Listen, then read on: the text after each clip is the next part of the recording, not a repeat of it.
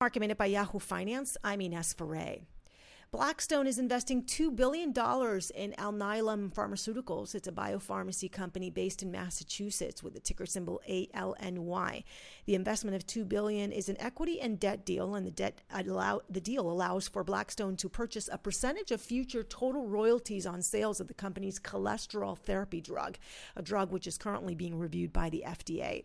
Aurora Cannabis says it plans a 1 for 12 reverse stock split. Its stock has been trading below a dollar a share for the past 30 days. The Canadian cannabis producer announced a reverse stock split to improve liquidity and to prop up its share price and regain compliance with the New York Stock Exchange, which requires action if a stock trades below a dollar for more than 30 days.